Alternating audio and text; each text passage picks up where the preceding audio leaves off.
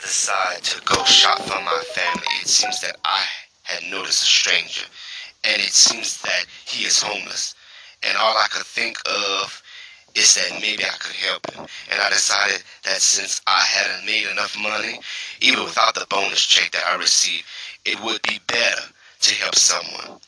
And all of a sudden, as I walked into the store, I started to buy two of the same gifts because maybe the homeless man had children and a wife. And as I had brought the gifts, and as I had started putting the gifts into the basket, and as I decided to check out, and as I had was headed for the counter, it seems that I had found a young man who was waiting for customers. And as I saw him, I rushed to get into the corner. As I started to get the gifts onto the counter. As I knew in my heart and in my mind that I was doing the right thing, and as I had gotten all the gifts on the counter for that shit, checked them out, and as I had gave the young man, and as I knew that the homeless man was still outside, as I rushed